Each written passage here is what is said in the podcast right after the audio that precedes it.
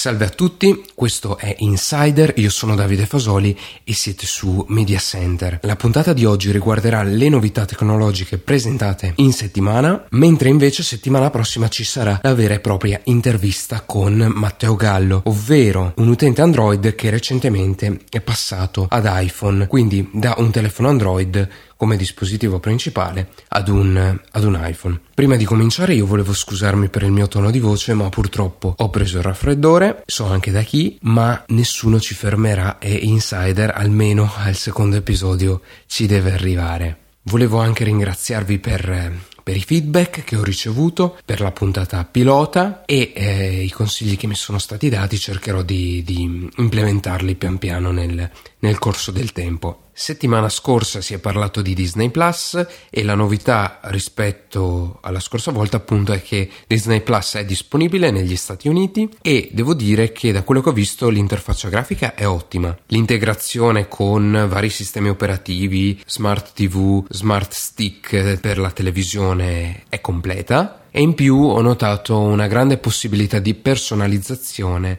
all'interno del, dell'applicazione. Inoltre e questo non è per nulla scontato. La qualità ehm, a cui sono caricati i contenuti è molto molto buona. Parliamo di bitrate elevati, vi è il supporto per tutti gli standard qualitativi attuali, quindi 4K, HDR e questo un po' fa riflettere perché allora la, eh, la battaglia che c'è tra, tra, queste grandi compagnie di streaming ormai non si fa più solo su, eh, sulla qualità contenutistica, ma anche vi è un, una vera sfida anche alla, alla qualità tecnica del, del, contenuto fruibile. Ma venendo invece alle novità che hanno caratterizzato questa settimana, io devo dire che due cose nel, nello specifico mi hanno colpito. In primo luogo la, la presentazione dei, dei nuovi MacBook Pro 16 pollici e dall'altra la presentazione del nuovo Motorola Razer 2019. Di per sé, nel primo caso, non mi ha colpito tanto eh, la presentazione dei, dei nuovi MacBook Pro, appunto, che mantengono nello stesso chassis del, dei 15 pollici uno schermo da 16 pollici, quindi un peso un po' maggiorato rispetto al precedente, anche uno spessore superiore, però ad impatto poco poco è cambiato sia a livello di sensazione di peso sia a livello visivo, se non appunto la cosa che risalta di più è evidentemente lo schermo. Ma quello che mi ha colpito di, di questa presentazione è più che altro un ragionamento che, ehm, che ha fatto Phil Schiller, il vice president di Apple, che interpellato sulla possibilità di inserire di nuovo un lettore SD nei Mac cosiddetti Pro, ha detto questo. As we've been spending a lot of time with MacBook Pro surveying what our customers use, what I/O they need, where their needs are growing, and how they're changing. Um, and did a lot of soul searching on and asking ourselves about a lot of connectors, about USB A, about uh, SD card readers, about HDMI, and re questioning everything. And really, what we came down to is more and more customers uh, are taking advantage of, of, of USB C and Thunderbolt, love the incredible headroom or performance there is there, the higher power there is, the charging ability there is. And so we, we think having on the highest end notebook four USB C Thunderbolt ports uh, gives the most headroom for the things you will be doing in the years ahead. And the trade off is for a few traditional media types like SD card readers uh, means using an adapter, but there are USB C adapters. I carry one for that. Um, and, and, and ultimately, that gives you the highest performance and most flexibility with this arrangement. So, so after a lot of soul searching, we think we've done the best thing for customers with the IO we have. Quindi, se da una parte Schiller ammette che effettivamente ci, c'è una richiesta di reintroduzione di questo, di questo tipo di, di, porte, però dall'altra sostiene che in realtà ha molto più senso integrare quattro porte USB-C Thunderbolt. Thunderbolt, fra l'altro, è uno standard che è creato da Apple, un protocollo per eh, trasferire file in modo più veloce anche rispetto alla USB-C, piuttosto che aggiungere delle singole porte che magari ad un determinato uh, tipo di utente possono non, non servire. Le ehm, quattro porte USB-C garantiscono appunto delle velocità più elevate di, di qualsiasi altro sistema, ma poi rendono di per sé le porte più future proof, cioè maggiormente capaci di affrontare gli anni a venire e quindi dare una maggiore longevità al, al dispositivo.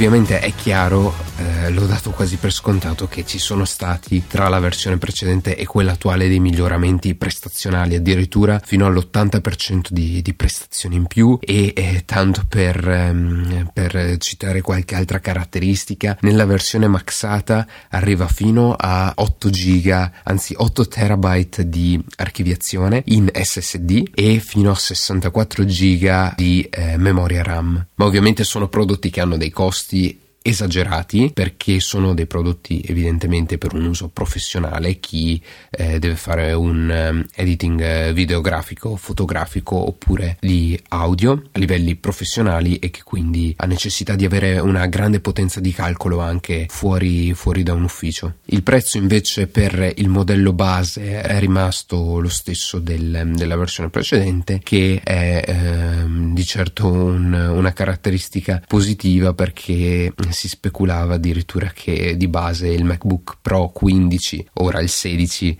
avrebbe raggiunto un prezzo di, di 3.000 euro o 3.000 dollari di listino per appunto la versione basic. Ma tornando invece alla seconda notizia della settimana, Motorola ha presentato il suo telefono pieghevole, il quale va ad aggiungersi agli altri due presenti sul mercato, ovvero Samsung Galaxy Fold e Xiaomi Mi Flex, che fra l'altro fa rima con complex. E questo è molto interessante, non che faccia rima complex, ma che ci siano tre eh, tipologie diverse di telefono pieghevole. Infatti, di, di questi tre prodotti presentati, ciascuno ha eh, la sua caratteristica distintiva. Il caso del fold la piega dello schermo è all'interno, quindi c'è uno schermo esterno e poi il, uno schermo principale più grande all'interno che scompare totalmente quando il, il, telefono è chiuso. Nello Xiaomi invece è il contrario, lo schermo principale, quello più grande, non si chiude ma la piega è verso l'esterno, quindi a telefono chiuso si avrà lo schermo da entrambi i lati e invece Motorola non sfrutta il form factor di uno smartphone per nascondere un tablet come fanno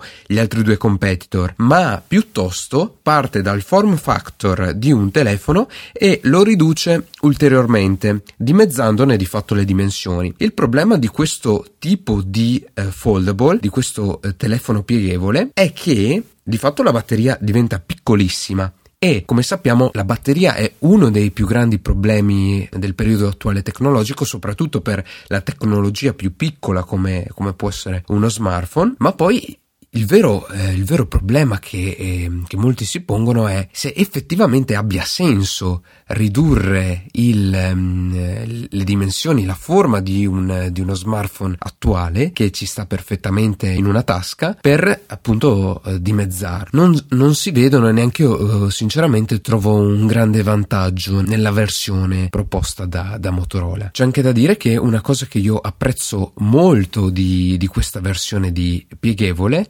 è l'ingegnerizzazione che è stata creata per rendere la piega, che ovviamente non può essere di 360 gradi de- dello schermo, è stato eh, attuato un processo di ingegnerizzazione tale che eh, permette di ehm, poter piegare totalmente lo schermo senza lasciare nessun gap tra le due porzioni. Vi invito a, a cercare online qualche tipo di, di grafica eh, che spieghi questo, questo dettaglio perché è veramente realizzata molto bene. Invece nel, negli altri due concept, eh, quello di Galaxy, il Galaxy Fold eh, e il Mi Flex, una piega rimane e, e quindi si può vedere attraverso il dispositivo senza che le due parti combacino perfettamente. Comunque l'elemento che accomuna tutti questi dispositivi pieghevoli è sicuramente la tecnologia che permette ciò. Poter piegare uno schermo non è una cosa per nulla banale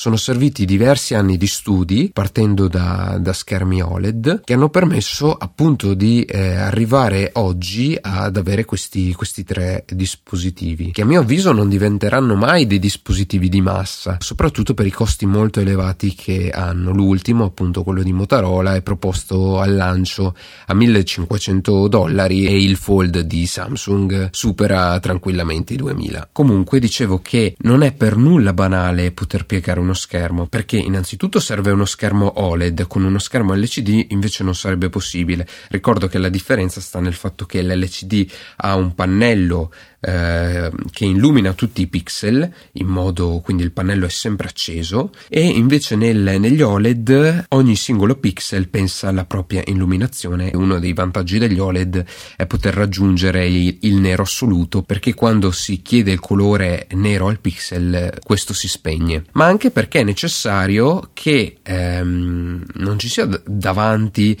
allo schermo un, un vetro, ma serve per forza un, un pannello di plastica. E questo di per sé rende gli schermi pieghevoli anche esteticamente molto brutti con diversi riflessi eh, causati proprio dal, dall'utilizzo del, della plastica al posto del, del vetro che in generale allo stato attuale raggiunto un livello di complessità in tema ad esempio di rifrazione delle onde molto molto elevato. Quindi effettivamente parlare di eh, schermi pieghevoli come futuro uh, quindi sostituire magari il, um, il, proprio tablet, il proprio telefono con un unico dispositivo, oppure ridurre il proprio dispositivo principale ad un oggetto piccolissimo e eh, portabile al 100%, non penso che, che possa essere appunto praticabile, sia per una questione di costi, ma poi ci sono diversi problemi legati alla durabilità di dispositivi che eh, implicano dei, dei meccanismi così complessi come queste, queste cerniere. Si conclude così la, la, prima puntata effettiva di Insider.